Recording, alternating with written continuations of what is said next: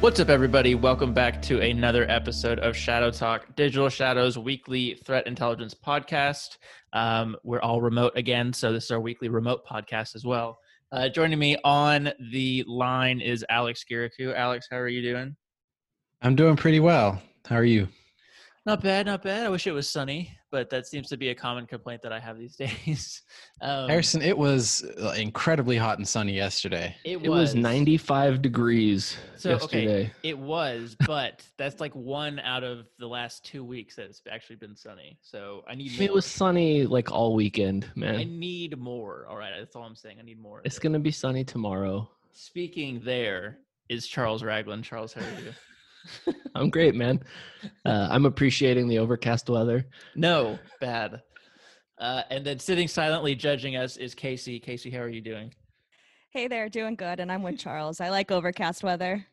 No, I want the sun back. Like at, at least if we're stuck inside, not being able to go like enjoy the bars and whatnots. Uh, you know, I want some sun. I Like, I agree with that. I've I've been craving a little warmer weather. If if I'm gonna be quarantined, I want to at least be able to like go for a walk. yeah, I don't want it to be like sunny and dreary. I mean, not not sunny and and dreary. Can't talk anymore. Um, I think Harrison's really just looking for an excuse to wear his "Suns Out, Guns Out" tank top. Well, I mean, I, I don't need an excuse for that. I can do that at any time, really. Um, all right. And at home, no one has to judge you It's except true. for except your dog. I was gonna say, except for Natty. Natty will judge me. Speaking of that, I don't think I've worn pants with elastic in the last month, and I am loving it. I just haven't worn pants at all. It's just, it's just it, that's working at home life, right? Everybody does that, right? I Uh, I put on a full three piece suit every day. Okay. All right.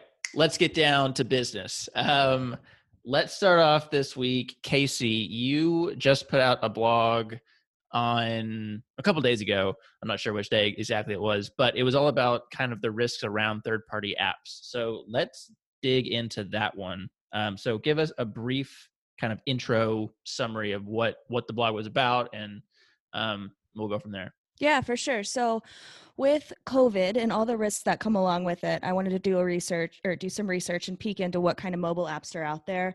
So, uh, I found about close to 400 i think the actual number was 376 mobile apps that either impersonated the brand of big organizations like cdc and um, world health organization and then kind of went from there to see you know what their permissions looked like and then see if there were any malicious or suspicious apps out there. So the research was all around third party apps and those are apps that are created by a vendor that is not the manufacturer or the creator of the operating system of the device. So we wanted to kind of take a look at those um, see what kind of risks are out there because some people do use third party apps. It's pretty normal. I mean especially for um, countries that don't have Google Play Store that's readily available, such as China, for example, or sometimes developers want to bypass rules of different um, app stores so they can have a quicker go to market or maybe have some other features on their apps that aren't actually allowed on those more strict app stores. So um, thought it was some interesting stuff to take a look at. And so just just for just to clarify for everybody, so the the apps that you looked at were specifically not on the traditional or kind of like more, you know, well-known app stores, right? Right. Yeah, exactly. I mean, there's there's a bunch of them out there and of course I couldn't cover all of them, but quite a few of the third party stores. Yeah, for sure.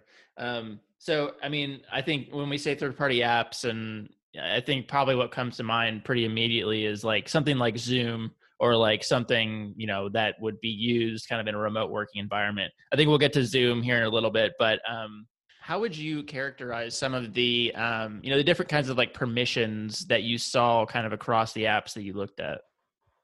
I mean, some of them were really dodgy.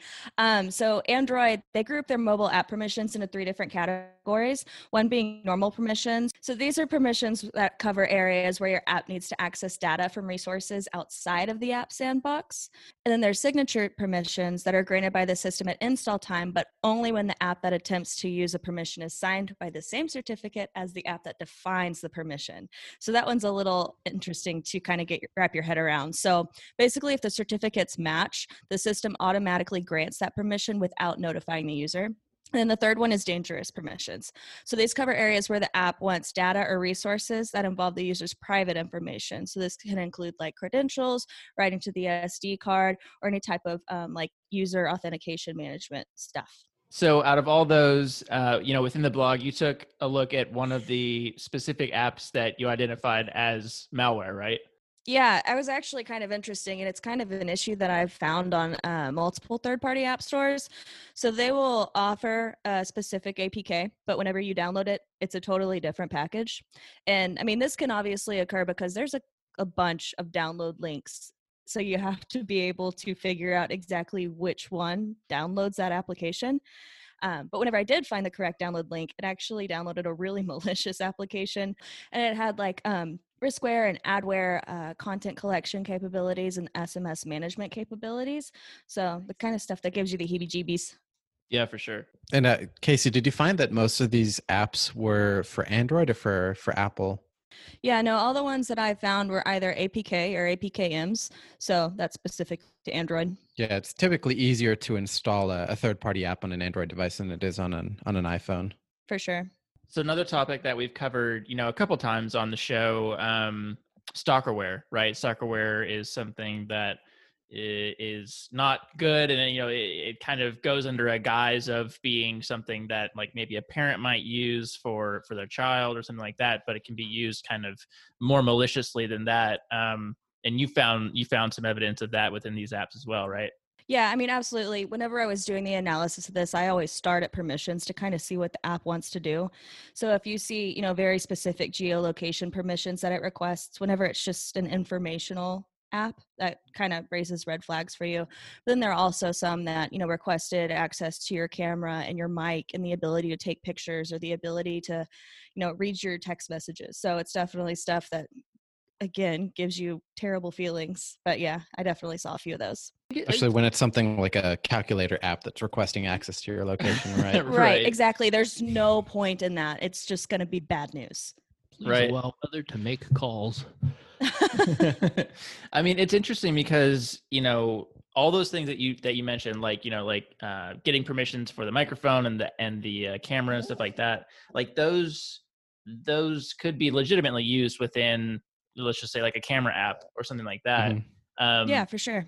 But say say that the say the camera app is not actually legit, right? Like, what if it's just what if it's operated by an attacker? Um, you know, they could just be grabbing up all that data, right? Yeah, absolutely. So, what are what are some ways that we can kind of mitigate against this? Um, obviously, you know, mobile apps is one of the things that we cover at Digital Shadows. But um, you know, what are some of the things that we recommend to to clients and kind of just the you know customers at large uh, to prevent against it? Yeah, so I mean, first and foremost, I know that it's really important for organiza- organizations to have visibility into where the apps are downloaded onto their specific devices. So, if anything, I would do um, like some form of web filtering so they can be able to control that. Um, otherwise, I would say if you can, if at all possible, just download from a legitimate app store uh, like Google Play or Apple App Store. Um, if that doesn't work, at least check your permissions. Again, like we were saying, if it looks like it doesn't actually need a permission to get to a part of your phone, it probably shouldn't. Um, beyond that, um, confirm that the app is created by a legitimate developer. So this can be occasionally hard, especially on those third party marketplaces, because uh, developers can actually falsify the information that they put mm-hmm. down on the developer name. But at least check that, check for that if you are downloading, you know, from a third party store or even a legitimate store, because sometimes attackers can circumvent those verification processes. Even things like uh, certificates, right? Those can be spoofed or cloned as well. It's, it's it's the same thing with you know when you go on a website and you see that it's using HTTPS and it has a little padlock. Just because it has a certificate doesn't mean it's legitimate. Right. Yeah, you're exactly right. I mean, there's a few that I kind of thought like, oh, this looks like it might be spoofed, but it was really hard for me to tell. Cool. Well, yeah, no, definitely. We'll we'll uh, we'll put a link to this in the in the show notes, but definitely check that out um, if you're interested in reading more on that. Um, so I mentioned we mentioned Zoom earlier. I want to briefly talk about Zoom. I'm sure that there's a ton of people who are kind of tired of hearing about Zoom. Charles is cringing on the video. I can see him because We're all he, zoomed out. Yeah, because he's he's been having to deal with Zoom issues and and whatnot throughout the week. Um, so Charles, do you want to maybe not give a full rundown of, of everything Zoom related, but you know, what are some of the more interesting things that have popped up since Zoom has kind of come under fire, um, you know, in the last couple of weeks? Uh, so like the the TLDR is like last week. Uh, somebody released two zero days for Zoom. One was uh, privilege escalation. The other was remote code, like uh, you know, remote code execution, uh, either via abusing the run with root script inside the installer package on Mac OS or uh, by using like dynamic library injection.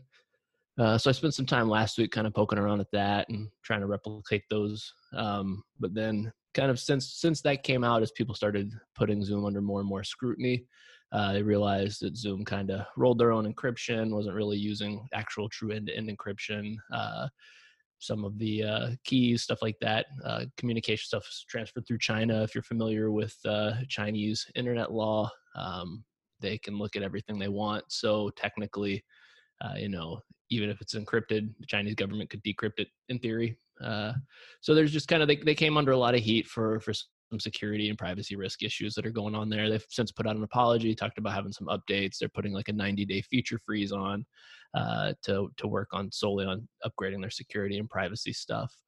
They uh, they picked up Alex Stamos, uh, formerly of Facebook, and I, I think they're they're working on kind of re branding themselves, uh, re-imaging, maybe some something. I think they're they're trying to to improve their image currently. Their their stock price took a hit. Their right. reputations tanked. Like you know, there's which is they're suffering a lot from this. So it, at the beginning, their stock prices would go were going like up, up, and up because everybody was picking it up, talking about it, etc. But then it kind of like once some of the security stuff came out, it was kind of like, eh, maybe, maybe not.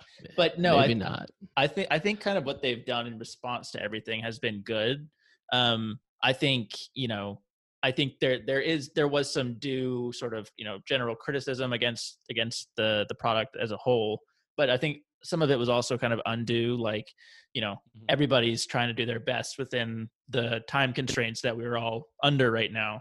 Um, so you know I think if people take a step back for like a hot second, then you know I think there's I think the issue kind of in my opinion again has been a little overblown mostly because everything else in the news is COVID-19 related. Right. Uh, but I think the same thing is is uh, if you look at like the actual specific issues um, nation state intelligence agencies are attempting to monitor telecommunications platforms and that's not anything new.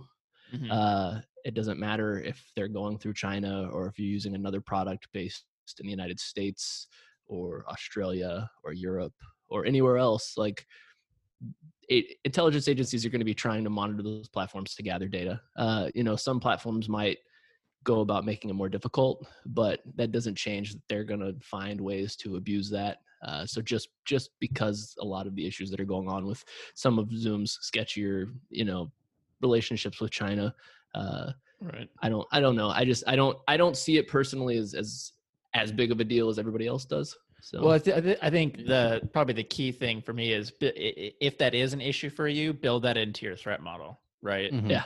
Um, yeah. Exactly. Speaking of threat models, segue. Uh, we have a new webinar coming up here pretty soon. It's all about the threat model of a remote worker. Uh, this is a blog slash infograph slash really cool thing that we did uh, i think it was published last week. So that will be on april 16th uh, with izzy and rick and yeah that'll be a really cool uh, webinar. So be sure to tune into that. All right moving on to the second topic for this week. Um, we have some interesting apt activity. so DarkHotel uh, kind of popped up into the news again. Uh, so i kind of wanted to start off Charles by just briefly recapping what this DarkHotel attack was um, and why it was uh, and why we thought it was pretty cool. Uh, yeah, so Dark Hotel, uh, they managed to hack something close to 200 VPN servers of a, a Chinese VPN server company, um, and those VPN servers are all used by Chinese diplomatic missions and various government agencies uh, for their worldwide communication and like remote working stuff, things like that. Uh, for secure communications. Uh, and so the way they did it is they, they exploited a zero day in that specific company's software and then got a hold of those servers and installed their own uh, malicious update, which would be downloaded to the client machines uh, so they could just take a look at everything and install the back doors and uh, you know typical APT stuff, uh, intelligence gathering. Typical items, APT uh, things. You know, yeah, the APTs doing APT things. Yeah. Uh, but uh, what was interesting again was that the targeting of of China, um, again, kind of in response to some of the COVID stuff. It was it this specific stuff made the news shortly after it came out that there was kind of uh, some issues with the numbers maybe that China had reported regarding COVID nineteen to to the Mhm. World Health Organization and things like that. And so uh, some people are trying to see if there might be some kind of tie as this retaliation potentially. You know, there- like there's there's a whole lot of speculation going on. So that's kind of I think why it was brought to the forefront. But uh, the the big thing with DarkHotel is that they use like I think more zero days than just about anybody else. They've they've been using zero days in Firefox and Internet Explorer. I think they used like five zero days last year, which was way more than Mhm. any other nation state group. So Yeah, I read that as Uh, well. Um, and they, I mean, they've been active for a long time. They, they're a, they're a pretty long-standing group. yeah, and their uh, this this new campaign seems to pretty much be targeting specifically Chinese like uh, intelligence and diplomatic missions. So. It's kind of to me it's a pretty interesting thing and uh, i think that kind of goes goes back into what i've said before uh, to you guys. Just i mean i think like vpns especially with all the remote working stuff going on right now are uh, very very popular targets so. Yeah, I mean, We've also seen things like you know update hijacking being done before by by other APT groups, and that's not that's something that's fairly difficult to prevent from happening if you're just a regular consumer, right? yeah So pivoting off that a little bit, uh, CISA, which is the Cybersecurity and Infrastructure Security Agency, uh, which is uh, uh, here in the U.S., and then also the NCSC, uh, the National Cybersecurity Center in the UK. Uh, they put out a joint alert that was basically kind of trying to be like a centralized sort of place, talking about all the different types of um, attacks that they've seen related to COVID nineteen. So they they kind of outlined, you know, phishing, malware distribution, um, registration of new domain names, and then uh, attacks against uh, remote access and teleworking uh, infrastructure. So, you know, kind of a lot of the different things that we would expect to kind of go on. Um, and I mean, Alex, we bring up this this point all the time when it comes to cybercrime. Cyber criminals are extremely opportunistic, right? So they're gonna they're gonna be looking at a world massive event like this and then think to themselves, oh well, this is a great opportunity for me, right? Yeah, and it's interesting too. Along those lines, um, Microsoft put out a report recently that was talking about um, all the phishing lures that are using COVID uh, as a lure right now. Um, it's not that the volume of phishing attacks has increased, which is what a lot of media outlets would make you you know, believe. It's more so that it's just being publicized a lot more, and people are starting to notice it a lot more because this thing is affecting literally everyone in the entire world. Right. So so I think I think I, I think I read that same thing. So the volume hasn't necessarily changed, but the actual method using Yeah. COVID as the lure is is what's Mhm. changed. Yeah. Yeah, and, and that's to be expected, right? You see that kind of thing happen as we've talked about time and time again. Right, right. Uh, the FBI also put out a thing um, basically warning of teleconferencing and online classroom hijacking. Uh, so Zoom bombing, for instance, like this is a topic that came up, I think, what a week or two ago uh, when it was first kind of widely Yeah. reported. Um, but that's also, you know, prompted Zoom, as we were saying earlier, prompted them to kind of up their security game. Platforms like Zoom were never built with the intention to have as many people using them as are now. So I think it's honestly a good thing that it's been getting a lot of attention because that'll, in, a- in a way, force it to become a lot more secure. Basically, stress testing the platform. Yeah, yeah, I agree. Uh, and I, I- I would even go so far as from there with a lot of the negative coverage that Zoom's been getting because of that, as Mhm. people will be, uh, you know, immediately jumping ship uh, to find other platforms.